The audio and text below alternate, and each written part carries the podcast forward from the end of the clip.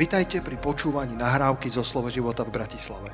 Veríme, že toto posolstvo vás posilní vo viere a povzbudí v chodení s pánom. Ďalšie kázne nájdete na našej stránke slovoživota.sk Dnes chcem hovoriť na tému, že ako výťaziť nad zastrašením. Ako výťaziť nad zastrašením. Zastrašenie je trošku zvláštne slovo, a, preto som si dovolil ho e, zadefinovať e, pomocou e, slovníka slovenského právopisu. Ako výťaziť nad zastrašením. Viete, čo je zastrašenie? Zastrašenie má dve možnosti definície. Tá prvá je vyvolať v niekom strach, poľakať, postrašiť, prestrašiť, naľakať, nastrašiť z nepriateľa. Slovenčina je bohatý jazyk. Alebo to môže byť vyvolaním strachu odvrátiť niekoho od nejakého úmyslu, odplašiť ho alebo ho odstrašiť. Odkloniť ho od zámeru, odkloniť ho od nejakého úmyslu. Ak hovoríme o, o živote, tak kvalita života, ktorú dnes žijeme, sa veľmi dobre dá odmerať od kvality vnútorného života, ktorý máme. V podstate sme v živote len tak šťastní, ako sme šťastní vo svojom vnútornom živote. Môžeš mať peniaze, môžeš mať slávu, môžeš mať úspech, môžeš mať financie, ale ak nemáš vnútorný pokoj, ak ti chýba vnútorná vyrovnanosť, tak si stále nemyslím, že zažívaš to skutočné pravé šťastie. A ak to pravé šťastie vo svojom vnútri dokážeš prežívať, tak potom všetko to ostatné začne nosiť známky Božieho požehnania a môže sa stať, že budeš mať dosť peňazí, môže sa stať, že ťa Boh zoberie na miesta, o ktorých by si nikdy nechyroval, že ťa môže zobrať. Ale začína to našim vnútorným, vnútorným životom. Jediné miesto, na ktoré máme výhradné právo, je miesto v našom vnútri. Dneska ťa všade môžu sledovať. Dnes na Facebooku e, sa, sa zistilo, že pán Zuckerberg bral všetky informácie a predával ich a kupčil s nimi. Na YouTube sledujú, e, čo všetko pozeráš a vytvárajú si akýsi profil, podľa ktorého ti začnú posielať cielne reklamy. Dnes si všade e, čitateľný a, a pravdepodobne to len hovorím po povrchu, kto vie, čo všetko ešte ostatné sa deje pod ním ale to jediné miesto, na ktoré nikto nemá právo, je miesto tvojho vnútorného života. Čo dovolíš, aby sa dialo v tvojom vnútri, je tvoja výsada. Môžete podať haleluja na to. To, čo dovolíš, aby sa odohrávalo v tvojom vnútri, je jedine a výlučne tvojou výsadou. A zastrašenie dnes v, tom, v tomto krátkom posolstve, to pozbudzujem sám seba, v krátkom posolstve, budem hovoriť o dvoch oblastiach zastrašenia, o dvoch oblastiach, kde môžeš byť preľaknutý, prestrašený, alebo odvrátený od Božieho zámeru, pretože si bol odplašený, zastrašený niečím, čo sa deje buď vnútri, alebo zvonka. Zastrašenie sa nevyhýba nikomu z nás. Možno by si si povedal, že sú ľudia, ktorí sú tak úspešní a tak sebavedomí. Ľudia, ktorí sú tak eh, hviezdami vo svojich kolektívoch, vo svojich financiách, že predsa oni nemôžu zažívať akékoľvek vnútorné zastrašenie. Ale poviem ti, že by si sa divil, koľko menej ceností a vnútorných zápasov prežíva aj, ty, aj ten najúspešnejší človek na zemi. Že tieto vnútorné zápasy sa nevyhýbajú nikomu z nás. A to, ako ich zvládneme, do veľkej miery rozhoduje o našom šťastí a o tom, nakoľko naplníme Boží plán pre svoje životy. A Boh má plán pre každého jedného z nás. Boh má plán, ktorý stojí za to, aby si od neho nebol odklonený. Boh má zámer pre teba, ktorý stojí za to, aby si sa nenechal vyplašiť, zastrašiť žiadnym zastrašením nepriateľa. Halelúja. Už bude mať 50 rokov a uvedomujeme si, že každý ďalší rok je dar Boží a chcem ho využiť naplno. Vy mladí si poviete, o, pastor, ja mám ešte 70 rokov pre teba, pre, pre seba, aj pre mňa možno. Ja mám ešte veľa životov, ve, veľa rokov života, ale my, ktorí sme trošku starší, ti povieme, že tie roky ubehnú veľmi rýchlo. Oveľa rýchlejšie, ako sme si mysleli, keď sme boli dvaciatnici a mysleli sme si, že budeme forever young, že budeme navždy mladí. Bol by si prekvapený, koľko úspešných ľudí bojuje s menej cenosťou. Nedávno som si pozerával rozhovory s T.D. Jakesom.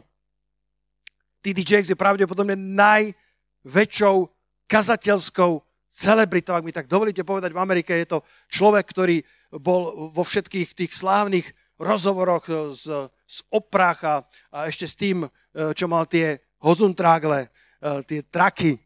Larry Kingom a, a je pravdepodobne z, jeden z najvplyvnejších kazateľov posledných 50 rokov. Má zbor, ktorý sa volá Potter's House, asi 30-40 tisícový zbor. A je to, je to orátor, je to rečník par excellence. A hovoril, že, že keď začínal vo svojej službe, tak povedal, že zažíval toľko strachov, toľko vnútorných neistot, že keď začínal kázať, až sa tomu skoro ťažko verilo. Jeho ruka sa tak triasla, že, že to bolo viditeľné, keď držal mikrofón a keď si uvedomil, že ľudia vidia, že sa mu trasie ruka z mikrofónu, tak sa mu mikrofón roztriasol ešte viacej. Tak potom uh, réžia zasahovala a na budúce už mu dali stojan, ktorý mu dali mikrofón do správnej výšky a podali pastor, ty len drž ruky vzadu a takto káž až keď prišlo na ňo pomazanie po 10-15 minútach a zabúdol na vnútorné strachy, tak sa odvážil mikrofón zobrať do rúk. A prvých 10 rokov jeho církev nerástla. Prvých 10 rokov bola jeho církev periférna a malá. Enrico Caruso, jeden z najväčších tenorov 20. storočia. Jeho vlastný učiteľ hudby začínal spievať v cirkevnom chore a jeho prvý učiteľ spevu mu povedal, že nemá hlas a nikdy nebude vedieť spievať. Ludwig van Beethoven, neviem, či ste počuli o tomto kompozítorovi. Jemu povedal učiteľ hudby, že ako skladateľ je beznádejný prípad. Ďaká Bohu, že niektoré nálepky, ktoré nám ľudia dávajú, sú úplne mimo. Že genialitu história nie vždycky správne odhadla. Walt Disney, toho poznáte? Počuli ste? Jeho vyhodili z práce v novinách, pretože šéf-redaktor mu povedal, že nemá absolútne žiadne nápady. Ako, ako, ako veľmi sa mýlil tento šéf-redaktor. Louis Pasteur, aby som zabrdol aj do inej oblasti, uh, jeden, jeden famózny vedec a chemik na strednej škole jeho vysvedčenie ukazuje, že bol priemerný až podpriemerným študentom chémie. Jeho známky ho vôbec nepredikovali na jedného z najslavnejších chemikov našej histórie. A tak si nesieme svoje vnútorné traumy a handicapy, ktoré sa stávajú našim vnútorným zastrašením, o ktorom nikto nevie. Slová, ktoré nám povedal učiteľ v škole. Slová, ktoré sme počuli od otca a mamy, keď boli v hneve. Slová, ktoré sme počuli, ktoré zasiali semienko pochybnosti o tom, či niečo v živote dokážeme, či to niekam v živote dotiahneme. Nesieme si tieto traumy, tieto vnútorné strachy. Ako povedal apoštol Pavol, zvonká boje, znúká strachy. A nepovieme o, o tom nikomu, pretože je to príliš boľavé. Už len keď teraz o tom kážem a hovorím, tak sa ti objavujú možno epizódy neuveriteľné, ktoré si pamätáš 20-30 rokov, ako keby si ich videl včera. Koľký máte takú skúsenosť, že zabúdaš na veci, ktoré sa stali pred 7-8 rokmi a akože úplne niekto začne rozprávať, že ako to bolo úžasné a ty si skoro vôbec nepamätáš, pretože naša pamäť má isté limity ale veci podobného typu, ako som teraz čítal, si pamätáme na veky. Keď nám povedal niekto, kto bol našou autoritou, keď nám povedal niekto, v koho sme dôverovali, slova, ktoré hlboko zarezalo, zarezali do nášho vnútorného sebavedomia, tak tie si pamätáme detálne aj po 30 rokoch a vieme prežívať tie isté emócie, ako sme prežívali, keď sa nám stali. A ja sa dnes chcem spolu s vami pozrieť do sudcov 6. a 7. kapitoly a predtým ako vypneš, pretože to bude o Gedeonovi a povieš, to už poznám, tak nevypínaj, pretože toto nepoznáš. Budem čítať verše zo sudcov zo 6. kapitoly, ktoré väčšinou nikdy nečítam, keď hovorím o Gedeonovi. Budem ako keby hovoriť iný príbeh, alebo hovoriť o ňom na začiatku tak, ako možno ste počuli. A potom to rozviniem do veršov, ktoré väčšinou v 6. a 7. kapitole nečítaš. Gedeona dnes poznáme ako slávneho bojovníka. Keď ho však Boh našiel pod tým dubom a začal k nemu hovoriť o jeho budúcnosti, Gedeon priznáva, kým v skutočnosti je. Pozri sa v sudcoch 6, verš 15. A on mu povedal, o pane, čím zachránim Izraela? Viete, lebo Boh ho posiela, aby, aby vyslobodil Izraela spod madianského otroctva, spod podrobenia tohto krutého, ľúteho, to je štúrovský výraz, tohto krutého, nemilostredného národa, ktorých prišlo 135 tisíc proti ním. A Gedeon je prestrašený a hovorí, čím zachránim Izrael. A teraz počúvaj túto jeho vnútornú traumu, túto jeho vnútornú výpoveď, tieto jeho slova, ktoré ktorým by rozumel Caruso, Pasteur, Walt Disney, ktorým by rozumel Beethoven, T.D. Jakes. Hľa, môj rod je najchatrnejší v Manasesovi a ja som najmenší v dome svojho otca. Zamávajte mi, koľký mi rozumiete, o čom teraz chcem rozprávať. Že máme vnútorné traumy, máme handicapy, máme fyzické nedostatky, mentálne nedostatky nedostatky v etike, nevieme správne reagovať, alebo sme príliš prudky, veci, o ktorých veľmi často nerozprávame, ale sú veľmi reálne. Sú hlboko v nás. A môžu nám veľmi kvalitne zabrániť a odkloniť nás od úmyslu, od zámeru Božieho. Môžu nás odplašiť, odstrašiť a odkloniť od Božej cesty. Len preto, že sú hlboko v nás a nevieme o nich ani len rozprávať s druhými, neznamená, že nie sú reálne. Práve naopak. Sú reálnejšie ako veci, ktoré sa vyrozprávajú, veci, ktoré sa vidia na, prvý, na prvú ranu, pretože tie vnútorné, tie, ktoré sú hlboko skryté v našich dušiach, napriek tomu, že sú neviditeľné, oveľa viacej determinujú to, kam sa v živote dostaneme a či naozaj budeme schopní naplniť ten Boží zámer a či sa neodkloníme od tej Božej cesty. Gedeon podľa môjho vedomia, podľa môjho porozumenia bol rodený líder. My ho niekedy popisujeme ako takého vystrašeného mladíka, ale ja si osobne myslím, že Gedeon bol líder par excellence. Ja si myslím, že Gedeon bol mladý muž, ktorý bol v kolektíve hviezdičkou. Gedeon bol mladý muž, ktorý sa rád píšil svojou postavou, rád sa píšil svojimi zručnosťami. Boh si nevyberá len tak hoci koho. Myslím si, že na ňom bol Boží hľadáčik. Ale potom fasádou akejsi, uh, akejsi síly alebo sebavedomia Gedeon bojuje s menecenosťou. Vôbec si nemyslel, že na to má.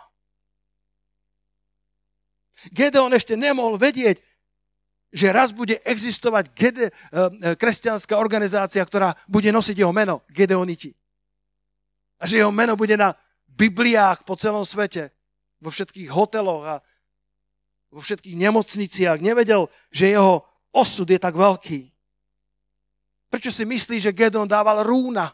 Poznáte ten príbeh, ako dával tie rúna? Bol tak neistý, že, že, že, že povedal, Bože, ak je to naozaj pravda, tak hodil tam to sukno alebo nejaký plášť, to rúno, odtiaľ máme to slovo, a povedal, nech je všade rosa naokolo a nech ten plášť je suchý. A keď to Boh splnil, tak, tak mu to nestačilo a dal Bohu druhé rúno a povedal, na druhý deň urob to naopak. Nech je celý plášť mokrý a všade naokolo nech je sucho. A Boh splnil aj to. Prečo dával rúna? Pretože mal vnútornú neistotu. Za fasádou odvážneho, mladého, potenciálneho lídra bola hlboká trauma. Som najmenší v dome môjho otca a do môjho otca je najmenší v Manasesovi a Manases je najmenší v celom Izraeli. A ty si si vybral, pane, moju adresu. Ty si poslal SMS-ku práve mne. Ty si mi poslal direct message práve mne. Mne? Čím ja zachránim Izrael? Veď som najmenší v dome svojho otca. Keby aspoň do môjho otca bol šlach, šlachetný, keby bol aspoň popredný v rámci môjho rodu, ale môj dom je najmenší v celom rode a v tom dome som ja najmenší. Kto vie, čo všetko zažíval vo svojej mladosti, koľko ústrpkov, koľko škaredých slov, koľko neuvážených slov. Dávajte pozor na slova ktoré hovoríte svojim deťom. Dávajte pozor na slova, ktoré hovoríte svojim manželkám, manželom. Slovo povieš za pár sekúnd a ono trvá 10 ročia. Sa mi pripomína jedna ilustrácia, bol, bol otec, ktorý bol veľmi sklamaný z toho, ako jeho syn hovorí vulgárne. A tak hovorí, synu, takto nemôže žiť. Urobme dohodu. Za každý jeden deň, kedy sa ti podarí nepovedať ani len jedno vulgárne slovo, zabijeme do plota jeden klinec. A keď sa ti podarí nepovedať žiadne vulgárne slovo, tak ho začneme vyťahovať. Keď povedal vulgárne slovo, dali tam klinec a potom ho začali vyťahovať, keď sa mu deň podarilo nič nepovedať zlé. A za chvíľku bola celý plot bol zaklincovaný. A syn, keď to videl, si povedal, to je fakt také zlé so mnou. A tak začal robiť všetko preto, aby nepovedal viacej škaredé slova. Kedykoľvek sa mu to podarilo, vyťahli jeden klinec von. A po pár mesiacoch plot bol čistý. Žiadny klinec tam nebol. A syn priniesol otca a povedal hrdo, pozor, otec, dodržal som svoje slovo. Otec uznal a povedal, synu, som hrdý na teba. Ale pozri sa, koľko dier si po sebe zanechal. Slova majú moc. Slova sú kontajnery moci. No, nosia niečo v sebe, čo má oveľa väčší potenciál, než si dokážeš myslieť. Slova, ktoré boli povedané voči tebe, ktoré priniesli traumu a, a, a, a handicap, s ktorým žiješ potichučky, pretože žiť sa musí. Musíš fungovať, musíš pracovať, musíš mať vzťahy, ale nesieš si v sebe traumy, ktoré spôsobujú, že sa správaš ako neriadená strela, že zrazu z teba vyletí zlé slovo, vyletí z teba hnev, pretože si nejednal s tými traumami, ktoré máš vo svojom vnútri. Vnútorná neistota nie je závislá na tom, či si extrovert alebo introvert. Možno, že len extroverti dokážu svoje traumy zakrývať kvalitnejšie. Dokážu ich zahladiť svojou bezprostrednosťou, dokážu ich umlčať svojimi vybičovanými aktivitami, len aby nemuseli počúvať volanie toho prázdna, ktoré vo svojom vnútri majú. Ale verš 14 v sudcom 6. kapitole. Biblia však hovorí, že hospodin pozrel na neho a riekol. O, ako ma to oslovilo, keď som si to včera čítal. Boh na ňo pozrel s úľubou. Boh na ňo pozrel s vierou a riekol, choď tejto svojej sile a zachrániš Izraela, vytrhnúť zo z ruky Madiana. Hľaď, poslal som ťa. Neprestáva ma fascinovať, ako Boh v každom z nás dokáže vidieť to, čo sami nevidíme. Hospodin pozrel na neho. Hospodin pozrel na Gedeona aj s jeho menecenosťami, s jeho traumami, keď videl sám seba ako najmenšieho v dome svojho otca a videl dom svojho otca ako najmenší v Manasesovia. Možno, že videl sám seba, svoj vlastný rod, ako najmenší v celom Izraeli. A Boh pozrel na neho. Boh povedal, Gedeon, ja mám plán pre teba. Ja ťa musím vyliečiť z tvojho zastrašenia, ktoré pochádza z tvojho vnútra. Inak budeš odklonený od, od, od Božej cesty, od úmyslu, ktorý pre teba mám. Odplaší ťa to. Nezvládneš to ale on na ňo pozrel s úľubou. Boží zrak je dnes upretý na teba. Ako naložíš so svojím životom a čo urobíš s darmi, ktoré Boh do teba vložil. Boh na teba dnes pozerá tak, ako kedysi pán Ježiš pozeral na toho bohatého mládenca, ktorý prišiel za ním a mal dobré otázky a bol to dobrý a zbožný muž, ale bol veľmi bohatý. A v Markovi 10, verš 21, len takúto odbočku, Marek 10, verš 21, vtedy Ježiš pozrúc na neho, zamiloval si ho a povedal mu, jedno ti chýba. Lebo ten mládenec mal toľko bohatstva, mal toľko majetku, že keď pán povedal, aby išiel za ním, koľký z vás, koľký z nás máme výhovorky pred pánom, koľký, koľký z nás, to nemusí byť majetok, ale zaneprázdnenosť, iné priority.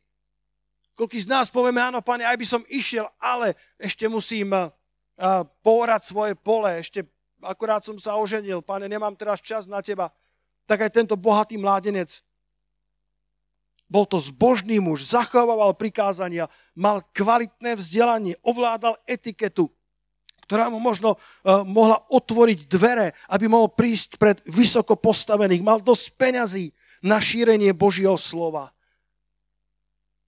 Ale predsa tou vnútornou neistotou bol odklonený od Božieho zámeru. A nakoniec ho nenaplnil. Ale všimni si, Ježiš pozrúc na neho, zamiloval si ho. O, bratia a sestry, dnes Ježiš pozerá na nás. Dnes Ježiš pozerá na každého jedného z nás. Môžeš byť Gedeon, môžeš byť bohatý mládenec. To je jedno, kto si.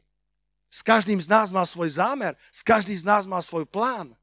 Otázkou akurát je, čo s tým spravíme. On si zamiloval aj bohatého mládenca. On videl jeho lakomstvo. On videl, jedno ti chýba. On videl presne jeho problém, ale to Ježišovi nebránilo, aby sa na ňo zahľadil s úľubou. On videl Gedeona, ktorý mal vnútorné traumy, ale pozrel sa na ňo s úľubou a povedal, Gedeone, v tejto svojej sile porazíš Madiana ako jedného muža. Čo spravíme s týmto Božím poslaním? Keď som o tom raz rozmýšľal, tak, tak som tak vnímal, ako, Neviem, či to bol pán, ktorý ku mne prehovoril, alebo to bola moja predstavosť tejto veci, to neviem povedať, ale myslím si, že ako, ako myšlienka obstojí. Kto vie, či povolanie, ktoré potom dostal apoštol Pavol, nemal prioritne alebo v prvom rade tento bohatý mládenec. Mal tú istú výbavu ako apoštol Pavol. Vzdelaný muž, ktorý bol vzdelaný v zákone, mohol byť perfektným písateľom listov v Novom zákone. Prečo to bol hlavne Pavol? Pretože Peter horko ťažko vedel po grécky.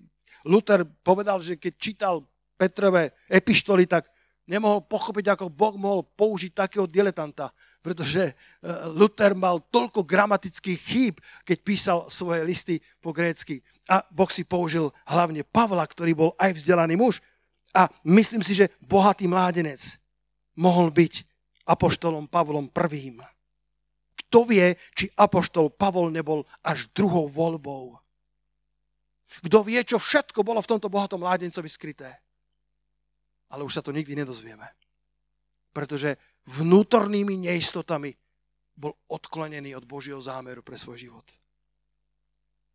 A nie len, že Boh uprel svoje oči na teba, ale navyše hovorí, hľaď, poslal som ťa. Povedz to svojmu susedovi, konečne to môžem takto povedať. Otoď sa k nemu a povedz, hľaď, Boh ťa posiela. hľaď, poslal som ťa. Netvrdím, že máš bežať za každým snom, ktorý ti napadne.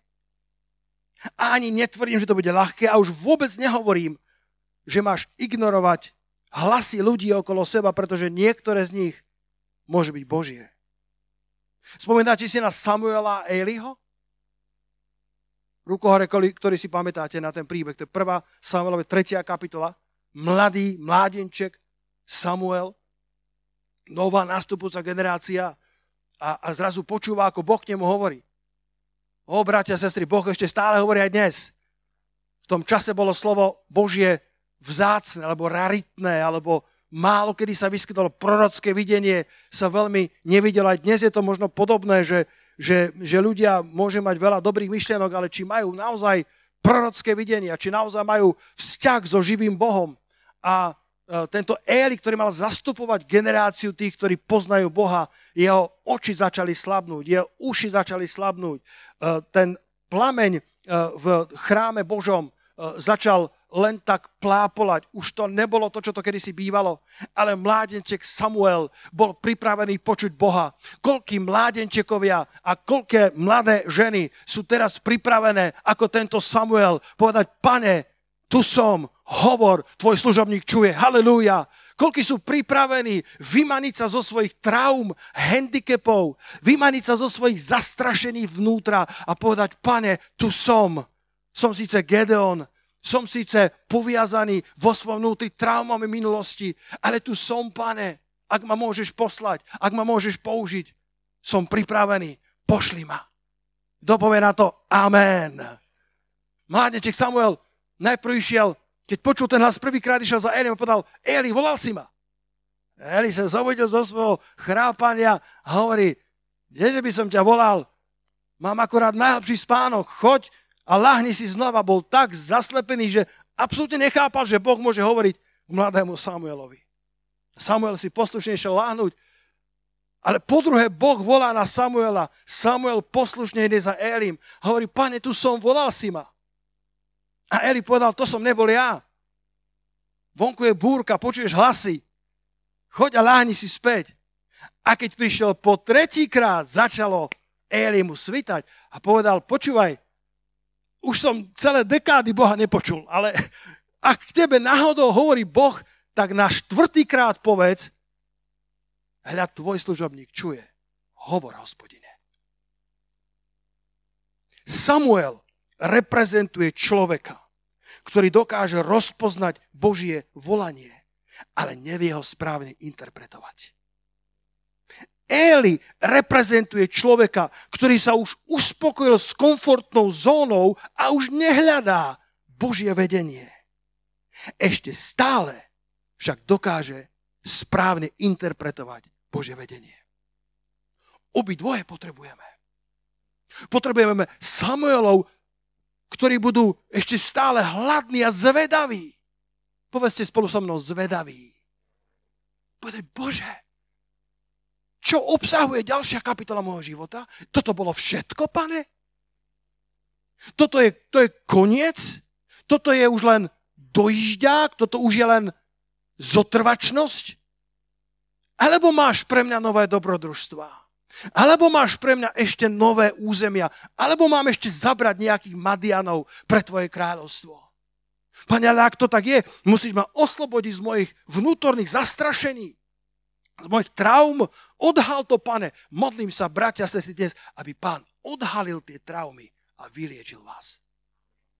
Aby hospodin mohol k nám hovoriť, aby sme mohli chopiť sa toho štafetového kolíka a nemali roztrasenú ruku, aby sme nemali roztrasené kolena, Áno, my sme slabí sami v sebe, ale kto kedy od nás žiadal, aby sme bežali beh o závod vo vlastnej sile? On hovorí, že máme mať oči upreté na dokonávateľa a autora našej viery, Ježiša Krista. A tak s trpezlivosťou máme bežať beh o závod, hľadiac na neho. On nás povedie, ako povedala Kristýna Rojová, s Kristom do neba potrafíme. Aj ten najslabší s Kristom do neba potrafí. Samuel nereprezentuje iba mladú generáciu. Samuel reprezentuje všetkých, ktorí sú mladého ducha. Možno, že tvoje najlepšie obdobie začne po 50 Možno, že tvoje najlepšie obdobie začne po 60 Možno, že konečne Boh nájde niekoho, komu môže naozaj dôverovať len budeš potrebovať mentorov, budeš potrebovať ľudí, ktorí ti pomôžu vyladiť, ľudí, ktorí ťa majú radi, ale povedia ti zároveň pravdu. Lebo Samuel síce počul Boží hlas a nevedel, čo s tým. A potreboval Eliho, ktorý síce bol dávno zaslepený bohatstvom alebo hriechom alebo komfortnou zónou, ale ešte stále mal dosť skúseností s pánom, aby vedel mladého Samuela doladiť, docizelovať, aby vedel tú víziu, ktorú mu Boh dáva, aby ju vedel vykresať do toho Božieho originálu a pomôcť mu bežať beho závod. Zachovaj si otvoreného ducha ako Samuel. Samuel reprezentuje mladú generáciu, ale oveľa viac. Zastupuje všetkých nás, ktorí sme mladí v duchu. Žalm 103, verš 5, to budete poznať, ale dovolte mi to zacitovať, to je ten slávny žalm, eh, kedy eh, v žalme 103 Dávid prehovára k vlastnej duši a hovorí, duša, nezabúdaj jeho dobrodenia, nezabúdaj jeho milosedenstva, ktorý ti odpúšťa všetky tvoje neprávosti, uzdravuje všetky tvoje nemoci a korunuje ťa slávou a cťou. A potom hovorí vo verši 5, ktorý síti tvoje ústa dobrým, takže sa obnovuje tvoja mladosť ako orol. Koľkých 50 tu máme, ktorí povedia Amen ktorých sa obnovuje tvoja mladosť ako mladosť orla. Orly sú krásny príklad. Orly každoročne obnovujú svoju mladosť. Nie som odborník na túto tému, ale ak som sa dobre dočítal, tak si vedia vytrhávať zobákom staré perie, aby mohlo dorásť nové, aby sa im predlžil život. Sú, e, sú bádatelia, ktorí tvrdia, že orlom vie skornatieť zobák a tak už nevedia dobre chytať korisť, alebo im otúpajú pazúry a tak už nevedia chytať dobre korisť. A keďže orol nebude jesť korisť iného, iba vlastnú, tak je to pre nich životne dôležité, aby znova nabrúsili svoje pazúry a znova opravili svoj zobák. Niektorým kresťanom skornatel zobák. A že vraj ten orol ide do výšin a búši tým zobákom do skaly, aby poopadali tie, tie, tie skornatené, tie, tie nánosy, ktoré mu bránia, aby dobre tú potravu mohol chytiť. Niektorí z vás potrebujete mať obúchaný zobák o skalu Ježíša Krista, aby ste lepšie vedeli chytiť koristi, ktoré Boh pre vás má. Dajme potles pánovi Ježišovi za to. Halelúja. Orly neutekajú pred búrkou, ale využívajú na to, aby leteli vyššie. Ostatné vtáky sa chcú schovať, ale orol si povie, wow, nová príležitosť. A rozťahne krídla. A ide tam, kde by sa bez búrky nedostal. Orly nikdy nejedia z dochliny. Živia sa len živým, čerstvým mesom, ktoré si sami ulovia. Nestrať nikdy svoj zápal, je jedno, ako dlho si v pánovi. Mal by si byť stále ako Samuel, pripravený počuť Božie výzvy. Ale zároveň budeš potrebovať mentorov, ktoré ti ich pomôžu správne interpretovať. Poznanie je vedieť, čo máš povedať. Múdrosť je vedieť, či to máš povedať. To vám nechám na celú nedelu rozmýšľania. Viete, koľko SMS-iek som mal rozpísaných predtým, ako som ich vymazal? Koľko mailov som začal písať? S istotou, že je to tak. A Boží duch kýval hlavou. Hovorím, pane, nechaj ma písať. A nechal ma. Ale moje vnútro vedelo, toto nie je dobré. Tak som si 20 minútovú robotu vymazal.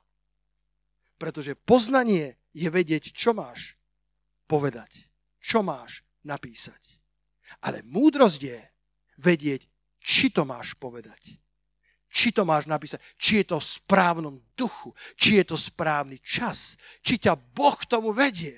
A mne je to jedno, ja to chcem napísať, tak to napíšem. Naozaj. OK. Ale potom sa budeš musieť vrácať znova a znova na hrnčiarske kolo. Boh ťa nemôže pustiť ďalej, ale stále ťa bude vrácať na to hrnčiarske kolo, pretože by si mohol zneúctiť jeho meno, pretože by si mohol, vieš, keď ťa Boh veľmi požehná, to veľa požehnania môže zničiť tvoj život, ak tvoj charakter nie je schopný to požehnanie uniesť. A Boh ťa tak veľmi ľúbi, že ťa nepustí ďalej, až dokiaľ si nie je istý, že si slobodný od vnútorných zastrašení. A nikdy nebudeme úplne, úplne, úplne OK poďme sa s tým priamo zmieriť. Že až dokiaľ budeme ako náš majster, vtedy budeme OK. Ale to nebudeme nikdy. Pre vás, ktorí ste matematici, tak je to, je to krivka, ktorá sa asymptoticky blíži, ale nikdy nedosiahne tú úroveň. Boh na nás bude pracovať stále, Ale existujú niektoré veci, bez ktorých nás nepustí ďalej. Zastrašenie prichádza z dvoch zdrojov. Znútra a zvonku. To znútra, Gedeon mal Božiu priazené poslanie, ale stále mu chýba istota. Keď sa, keď sa nakoniec schopila a, a, a prichádza pred Izrael, Boh mu dá takú milosť, že zoženie 32 tisíc mužov z celého Izraela. A Gedeon si myslí, už to mám. To nie je malá armáda, že? 32 tisíc. A Boh povie, OK, máš ich príliš veľa. A tak ich skúsi a viete, že 22 tisíc si povie, my sa bojíme, my sa chceme vrátiť k maminke, my sa chceme vrátiť k rezňom a 22 tisíc odíde z boja takto. A Gedeon pozerá s, s, s, s úžasom na svoje vojsko, hovorí, dobre pane, sláva ti za tých 10 tisíc, čo mi zostalo. A Boh povie, máš ich veľa. A tak ich skúsi pri tej vode, to je iný príbeh, alebo iné kázanie. Koľko mu zostalo, kto vie? 300 mu zostalo. To neboli tí mužovia z Aten či Sparty, to boli Gedeonových 300 mužov. A nepriateľa bolo 135 tisíc. Naša istota nesmie pochádzať z nášho úspechu alebo z počtu lajkov. Boh sa chcel uistiť, že Gedeon nedodobudne nesprávnu istotu. Ono vyťahuje z jeho vlastných vnútorných zastrašení, ale nechce, aby skončil v extréme uistenia v počtoch. 2. Korintianom 3. kapitola. Už nebudem veľa hovoriť, dajte mi ešte 15 minút. 20 minút. 18 minút, halleluja. 2. Korintianom 3. kapitola, verše 4 a 6. A takú dôveru máme skrze Krista k Bohu. Bratia a sestry, my máme dôveru k Bohu skrze Krista. Ale nie, že by sme boli dostatoční sami od seba, niečo pomyslieť ako sami zo seba, ale naša dostatočnosť je z Boha, ktorý nás aj učinil dostatočných za služobníka novej zmluvy, nie litery, ale ducha, lebo litera zabíja, ale duch oživuje. Amplified hovorí, že naša dostatočnosť a kvalifikácia je z Boha. Pred akými strachmi utekáš ty? Možno chceš prekryť svoju nedostatočnosť svojimi aktivitami. Možno byčuješ sám seba k výkonom, len aby si prehlučil, prehlušil prázdnotu svojho vnútra si human being, nie human doing. Si ľudská bytosť, nie ľudské robenie. Tvoja hodnota nerastie tvojimi víťazstvami a neklesá tvojimi zlianiami. Vieš, ako sa Boh zjavil Gedeonovi? Očakával by som, že sa mu ukáže ako meč. Že sa mu ukáže ako oheň, ako generál, ako silný Boh všemohúci. A Boh sa mu zjavil úplne inak. Sudcom 6, verše 23 a 24 hovoria, rýchlo tam nalistuj, ak chceš. Ale hospodin mu riekol, pokoj ti. Neboj sa, nezomrieš. A Gedeon tam vystavil hospodinový oltár a nazval ho Hospodin je pokoj. Keď ideš do boja, neexistuje lepšia výzbroj ako pokoj Kristov, ktorý prevyšuje ľudský rozum. Viete, je jeden človek, ktorého sa v živote nikdy nezbavíš. A to si ty sám. Budeš musieť žiť sám so sebou celý život. Kto z vás si myslí, že je to celkom náročná úloha? Akože máš niekedy problémy s manželkou, s manželom, s deťmi? Ako jeden pastor, jeho zbor sa zmenšoval zo 100 na 80, z 80 na 60, potom na 10, potom na 5. A už potom zostali iba s manželkou. A sa niekto pýta, pastora, to tak je dobre, tak to má byť? Pán si posvecuje svoj ľud. Pán si posvecuje, pán si čistí svoju, svoje stádo. Hovoria, a teraz si už len dvaja. To je síce pravda, ale už trošku začínam pochybovať aj o mojej manželke. Keď ideš do boja, neexistuje lepšia výzbroj ako pokoj Kristov. Máš pokoj sám so sebou? Dokážeš žiť v harmónii sám so sebou? Napriek traumám, napriek bolestiam, napriek tomu, že poznáš svoje handicapy tak ako nikto. Tí tvoji najbližší nevedia tvoje najtajnejšie tajomstvá. A predsa hospodine sa zjavuje tomuto potenciálnemu, ale zároveň zakomplexovanému Gedeonovi a nezjavuje sa mu ani ako, ako T-34 tank, nezjavuje sa mu ani ako meč ducha, ani ako generál jeho vojska, ale ukazuje sa mu ako pokoj.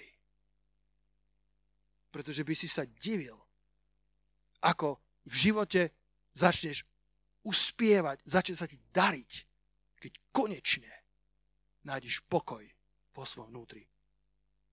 Nie sám sebe, naša dostatočnosť nie je z nás. To nie je falošný pokoj, to nie je, že ignoruješ Božie intervencie, kedy ťa vedie do posvetenia, to poslúchaš ale dokážeš nájsť pokoj skrze Krista sám so sebou. Žiť v harmónii sám so sebou. Napriek tomu, že poznáš samého seba tak, ako nikto, okrem hospodina na celej zemi. A Gedeon vo svojich traumách, neistotách, menecenostách, roztrasenosti, Boh mu hovorí, ja som tvoj pokoj. Gedeon, ja som tvoj šalom. A paradoxne táto výbava bola to najdôležitejšie, čo potreboval Gedeon. Aby vyrazil do nerovnej bitke, keby ich bolo 32 tisíc, proti ní bolo 135 tisíc Madianitov. To bolo nefér. A Boh povie, 32 tisíc, to je príliš veľa. Skresal mu to na 300.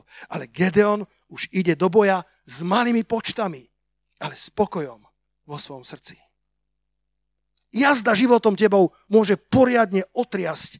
Ty však drž svoju pozíciu v Kristovi. Jeden z mojich obľúbených filmov je Ben Hur z roku 1959. 3,5 hodinová vec, možno ťa nebude baviť, ale má krásne konotácie a ten, tá hlavná postava vtedy to bol veľký hollywoodský herec uh, Charles uh, Heston a je taká záverečná slávna scéna, ako pretekajú na tom ovále v tých e, štvor či šesť záprahoch a tento herec prišiel za režisérom, pán režisér, ja to nezvládnem. Ako môžem vyhrať ten závod, keď ja sa ani neudržím na tom koči? A režisér ho potlapkal a hovorí, synu, ty sa len drž sedle, o to, kto vyhrá závod, ja už sa postarám. Aby si vyhral závod, ja všetko preto spravím. Nie je to krásne aj s nami? Boh sa postará o naše víťazstvá. Našou úlohou je, aby sme sa dobre udržali v Kristovi. Aby sme nezačali unikať do nesprávnych istot, aby sme nezačali zakladať svoje hodnoty na tom, koľko máme počtov, koľko máme peňazí, akom aute sa vozíme, koľko máme priateľov, koľko máme darov. Ja mám viac darov, ako ty máš. Koľko máš darov? 5? Ja mám 6. Koľko, aký máš účet? Ja mám lepší účet.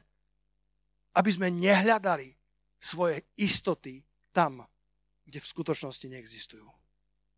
Kde ich nenájdeš.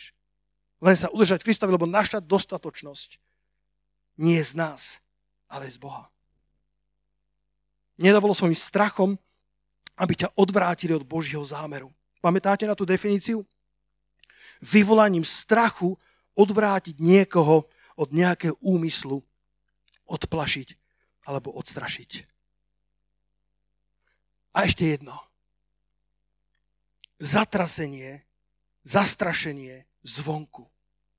Gedeonovi ostalo 300 mužov, s ktorými mal čeliť armáde 135 tisícovej Madianitov. Nepriateľ nás dokáže vydesiť. Hory, ktoré máme prekonať, môžu byť naozaj veľké. A Gedeon sa bál. Ale Boh mu povedal, a tu sa pozri do sudcom 7. kapitoly, do verša 11, tu budem končiť, tu budem pristávať, ale pristávanie trvá 15 minút. Sudcom 7, verš 11. Zostalo mu 300 mužov a Boh mu hovorí len, len na, na, na kontext celého príbehu v 7. kapitole vo verši 7. A hospodne riekol Gederovi týmito 300 mužmi, ktorí chlípali tú vodu, to je, hovorím, iné kázanie, že prečo práve títo, vás zachránim a dám Madiana do tvojej ruky a všetok ostatný ľud nech odídu každý na svoje miesto. Ale keď on sa jednoznačne bál, ešte stále mal neistotu, kto z nás by ju nemal s 300 chlapmi ísť proti krutým Madianitom. A tak vo verši 9. A stalo sa tej noci, že mu riekol hospodin, vstaň, zídi do tábora, lebo som ho vydal do tvojej ruky. Ak sa bojíš, akože áno, keď on sa bál, ak sa bojíš samotný, tak zober si púru svojho služobníka a choďte do tábora.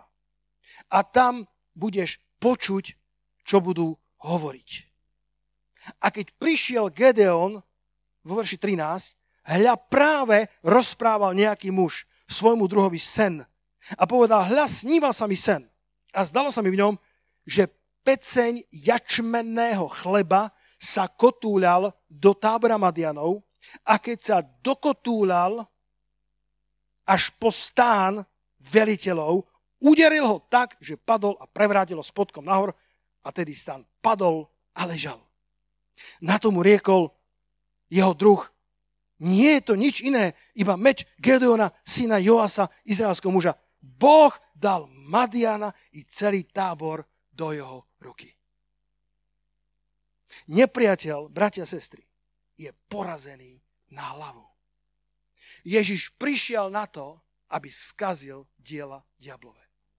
Ten veľký peceň chleba jačmeného, ktorý sa skotúlal do tábora nepriateľa a povalil veliteľský stan, je podľa mňa obrazom na nášho pána Iša Krista, o ktorom hovorí zjavenie Jána. Myslím si, že je to, že je to 11. či 13. kapitola zjavenie 19. kapitola, verše 11 až 13 hovoria, že náš pán jazdí na tom bielom koni. Má rúcho, ktoré je plné, e, zakrvavené, je, je, je plné jeho svetej krvi a má na sebe nápis Slovo Božie. Ten, ktorý zvíťazil, ten, ktorý porazil nepriateľa na hlavu, ten veľký chlieb, ktorý prichádza z neba, je Ježiš Kristus, slovo Božie. On prišiel, aby skazil diela diablové. 1. Jána, 3. kapitola, verš 8, Botekov preklad, Boží syn sa zjavil preto, aby zničil diablovo dielo. Na to sa ukázal Boží syn, aby skazil diela diablové. Všimni si v sudcom v 7. kapitole, e, čítame, e, myslím to verš 14, že, že ten stan padol a ležal. Ja som nikdy nevidel. Padol a ležal. Čo iné mal robiť? Hlavný stán nášho nepriateľa padol a ostal ležať. Náš pán zvíťazil s prehľadom a tento jačmenný chlieb, tento peceň reprezentuje dielo Golgoty, ktorá sa skotúľala do tábora nepriateľa, ktorá sa skotúľala do tábora chorôb, do tábora prekliatia, ktorá sa skotúlala do tábora našich traum, našich handicapov, našich eh, naštrbených vzťahov, ktorá sa skotúlala do koreňa nášho hriechu. A nielen, že sa otrela o hlavný stán nepriateľa, ale ho zvalila, takže sa prevrátil nahor a ostal ležať. Diabol je tak porazený, že už viac porazený nemusí byť. Je porazený na hlavu. Genesis 3.15, to som učil študentov na biblickej škole, to je proto evanielium, to je prvá zmienka o evanieliu. A tam je napísané, že Satan Ježišovi rozdrtí petu. To sa stalo presne na kríži. Keď pribíjali na, na, na, na to drevo kríža e, jeho ruky a jeho nohy, tak lekári hovoria, že keď pribieš klincami tu nohu, tak sa ti rozdrtí peta. Ale Ježiš mu rozdrtil hlavu. Bratia, sestry, dovolte mi to prehlásiť i vám, i do duchovného sveta. Ježiš triumfálne zvíťazil nad satanom. Nebolo to víťazstvo len o prsia, Nebolo to víťazstvo len tak, tak, ale bolo to víťazstvo, o ktorom nebolo pochyb. Kološanom 2.15, to prečítam z evangelického prekladu, hovorí sa tu o kríži Golgoty. Na ňom, na tom kríži, odzbrojil kniežatstva a mocnosti a vystavil ich verejne posmechu, triumfujúc nad nimi v ňom. Ježiš povalil ten hlavný stan nepriateľa a ostal ležať. Ježiš ho porazil triumfálne a vyniesol nepriateľov posmešne na odiv, aby všetci vedeli, že diabol je porazený na hlavu. A na záver, priatelia, ak chcete mať víťazstvo, ak chcete zvíťaziť nad týmito zastrašeniami zvonku, kedy sa ti vysmieva 100 tisícová armáda nepriateľa, kedy sa ti vysmieva tá veľká hora, mňa nikdy nezdoláš, kedy sa ti vysmieva tvoj zlozvyk, už som s tebou 20 rokov, už sme kamaráti na celý život, mňa sa nikdy nezbavíš. Kedy sa ti vysmieva tvoja závislosť a povie ti, ja som tvoj, ja, ja som súčasť tvojho DNA, Tvoja rodina bola závislá, tvoj dedo bol závislý, tvoj pradedo bol závislý a ty budeš trikrát tak závislý. Všetci sa rozvádzali a ty sa dvakrát rozvedieš. A ja to v mene Ježiša Krista lámem a hovorím, že, že diabol je klamár a Boh je pravdivý. A Ježiš prišiel ako ten kotúľajúci sa peceň chleba do tábora nepriateľa, skotúlal sa, Golgota sa skotúlala do samotného pekla a celý ten stán padol a ostal ležať a Ježiš stal slávne z mŕtvych a triumfálne vyviedol všetkých démonov na odiv, ako tie staré filmy ukazovali tých vojnových zajacov, ktorí idú v reťaziach, roztrhané šaty a celé mesto vidí, že to triumfálne víťazstvo bolo naozaj triumfálne víťazstvo. A takto nám e, Sveté písmo hovorí, že náš Boh v Kristovi takto triumfálne zvíťazne nad nepriateľom. Ale písma nám hovorí, že Satan bude čoskoro skrúšený pod vaše nohy. Čo to je za paradox? Keď bol porazený a pritom Pavel hovorí, že nepriateľ bude čoskoro skrúšený pod vaše nohy. Verím, že je to uh, de jure a de facto. Verím, že je to o tom, že nepriateľ bol de jure porazený, ale de facto v tvojom živote miera tvojho víťazstva je, je determinovaná tým, ako sa vysporiadaš so zastrašením vo vnútri a so zastrašením vonku. Ty sám by si mal v Kristovi byť tým kotúľajúcim sa pecnem chleba. Keď som nad tým rozímal, tak mi Boží duch povedal, vieš, vieš čo, Peter, mnoho kresťanov nemá peceň chleba, ale iba omrvinky. A niektorí majú poriadnu dietu. A už dlho nezahrízli do manny z neba. Chcú vyťaziť, chcú, aby Satan bol skrušený čoskoro pod ich nohy. Ale v Kristovi by mali byť kotulejúcimi, kotulejúcimi sa pecňami chleba. Halelúja. Nie Rolling Stones, ale Rolling Bread. Halelúja. Mali by byť kotulejúcimi sa chlebom. Mali by byť plný Boha, plný slova, plný pravdy, plný dostatočnosti a kvalifikácie, ktorá nepochádza z nás ale pochádza z Boha. Ak budeme takto žiť, ľahšie budeme odolávať zastrašeniem i znútra, i zvonku. Ak sa naplníme Božím slovom, ak sa naplníme Božími pravdami, ak budeme rolling bread, ak budeme kotuľajúcim sa živým chlebom v Kristovi, tak čoskoro nepriateľ bude skrušený pod vaše nohy. Aj v oblastiach, kde sa zdá, že sa vám nepriateľ vysmieva, že vás zastrašuje, že hovorí, že mňa nikdy neporazíš. Ja som tu na veky, ja som súčasť tvojho života, ja som súčasť tvojho manželstva, ja som súčasť tvojej duše, ja som súčasť tvojej mysle. Ale nepriateľ je klamár. Potrebuješ ísť do Božieho slova, potrebuješ ísť do pravdy, pretože poznáte pravdu a pravda vás oslobodí. Počúvaj dobre, neplatí, že pravda vás oslobodí. Platí len to, že poznaná pravda vás oslobodí. Mnoho ľudí má pravdu na svojej poličke, ktorá je zaprášená prachom a dlho po nej nesiahli, nesiahli a povedia, pastor, mňa pravda neoslobodzuje, pretože pravda neoslobodzuje, len poznaná pravda oslobodzuje. Môže byť držaný v okovách nepriateľa, Pričom dávno tie okovy boli zlomené, ale ty myslíš, že ich stále máš. Pretože si nespoznal pravdu otvorených dverí, pravdu jubilejného roka, pravdu oslobodenia, pravdu pecňa chleba, ktorý sa skotúlal do tábora nepriateľa. Nenahliadol si dostatočne hlboko do pravd Evaniela na to, aby si mohol povedať, stán nepriateľa padol a leží a ja môžem vojsť a zobrať korisť. Potrebuješ poznať pravdu a pravda ťa oslobodí. Tak ako kedysi John Austin, náš obľúbený kazateľ, týmto skončím, vyrastal v denominácii, ktorá neverila v zázraky. Celkom sa mu darilo, mal celkom veľký zbor a narodila sa im Líza, dcera, ktorá lekári po vyšetrení povedali, že, že má svalovú dystrofiu a nevedela hýbať svojimi svalmi, nevedela hýbať končetinami. Vieš, aké je to trauma pre, to, e, pre tú rodinu, konečne vytúžené dieťa a bude invalid celý život. A John Austin sa pýtal svojich lídrov a oni povedali, Boh zázraky viac nerobí, Boh ich robil iba v prvej generácii. A John Austin povedal, počkajte, ja sa musím pozrieť do Božieho slova. A sedem mesiacov čítal Matúša, Marka, Lukáša a Jána. Matúša, Marka, Lukáša a Jana. A povedal, Pán Ježišu, kto si naozaj? Vieš, kto je Ježiš? Ježiš je všetko to, čo nájdeš v tejto knihe. Ježiš je všetko to, čo robil, všetko čo, to, čo učil v evaníliách. To je skutočný Kristus, nie je to, čo ľudia hovoria.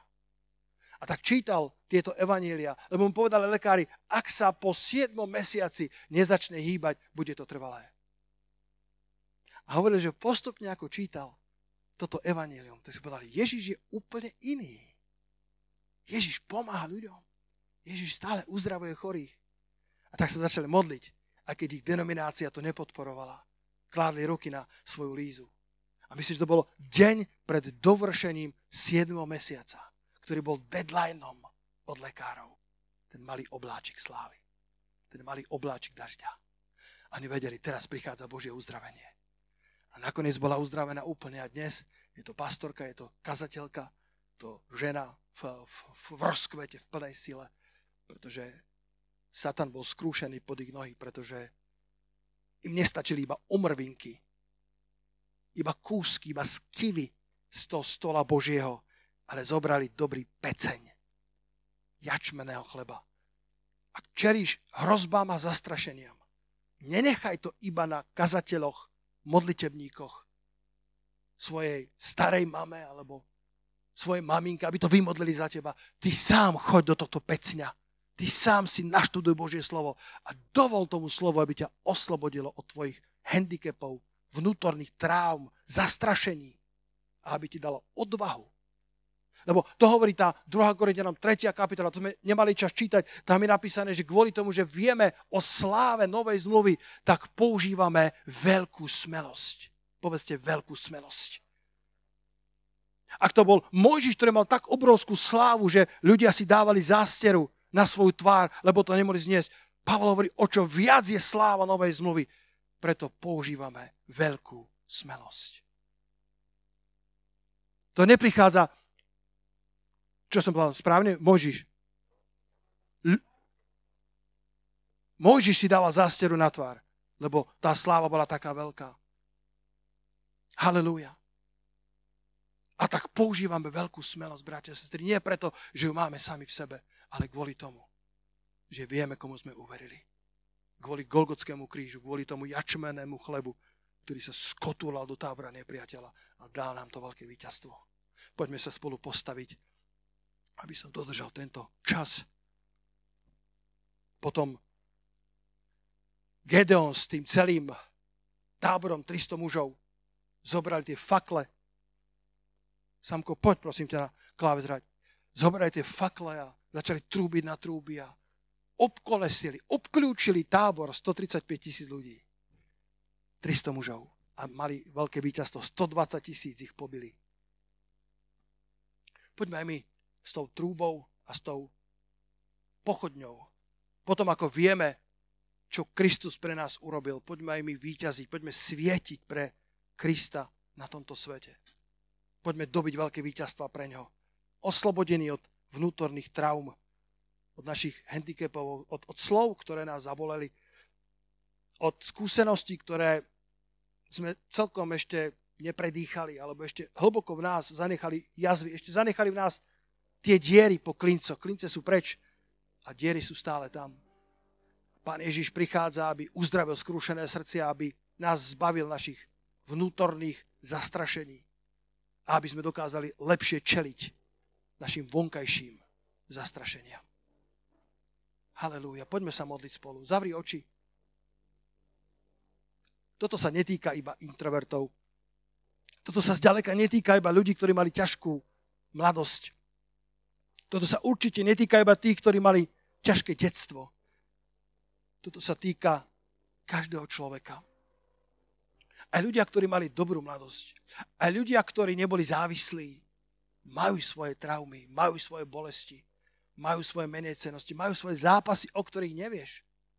Tak ako oni nevedia o tvojich a usilujeme sa žiť najlepšie, ako vieme.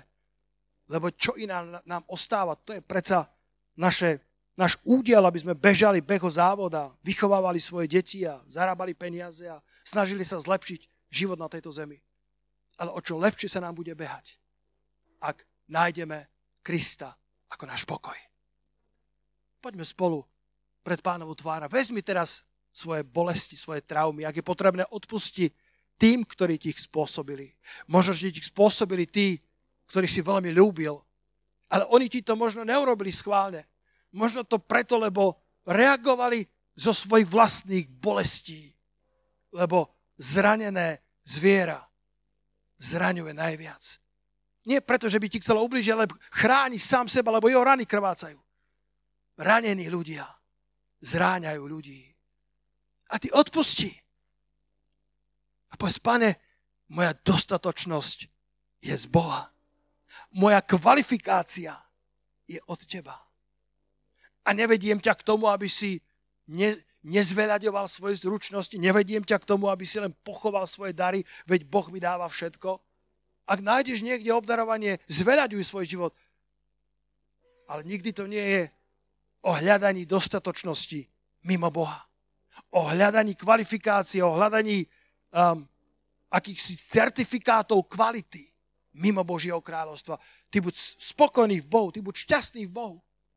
Teraz zomrel uh, 90-ročný uh, jeden z tých troch kozmonautov, ktorí boli uh, na tej prvej misii na mesiaci. Bol tam ten Neil Armstrong, ten je slávny, a potom nejaký Altrik.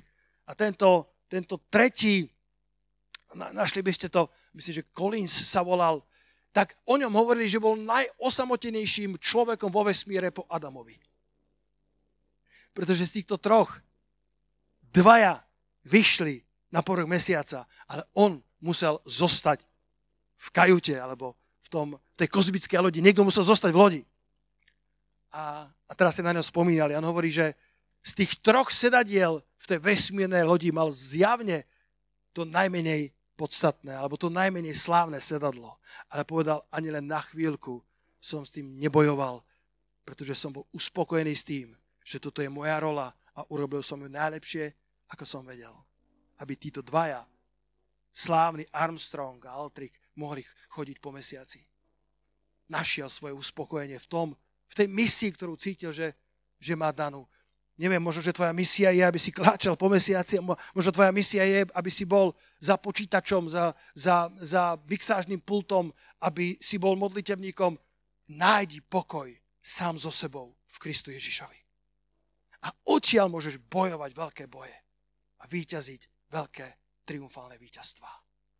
Haleluja. Poďte chváliť ešte jednou piesňou, že by sme oslávili nášho pána Poďte sa k nám pridať. Toto je skvelý čas. Toto je, toto je chvíľa, ktorú nechcem minúť. Toto je chvíľa, kedy cítim Božie pomazanie. Kedy sa niečo láme v tvojom vnútri. Dovol uzdravujúcej rieke Bože lásky, aby zmila všetky handicapy, aby všetky traumy uzdravila.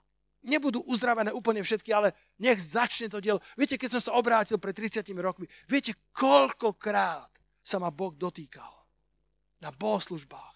Koľko slz som vyplakal koľko bolestí, koľko hriechov vychádzalo cez moje ústa pokánia, cez slzy pokánia a koľko uzdravovacej práce a ešte koľko práce má pán so mnou. O Svetý Duchu, ja sa modlím, aby si teraz, pane, vylial svoju lásku do našich srdc. Odpúšťame našim autoritám, ktoré sa k nám nezachovali fér. Alebo si to aspoň myslíme, možno mali pravdu, ale my sme to čítali inak. My ich prepušťame, pane my im žehnáme. A prosíme, aby si zacelil každú ranu. aby sme našli v hospodinovi dostatočnosť a pokoj. Šalom. Skrze Golgotský kríž. A ja ti, pane, chcem poďakovať, že neexistuje žiadna madianská armáda, žiadna hora, žiadna demonická sila, ktorá by bola príliš veľká pre dielo tvojej Golgoty. Tvoj jačmený chlieb sa skotúlal do tábora nepriateľa a urobil nádhernú finálnu prácu. Triumfálne na hlavu si porazil nepriateľa. Aby sme my mohli ísť a zobrať korisť a osláviť Tvoje meno.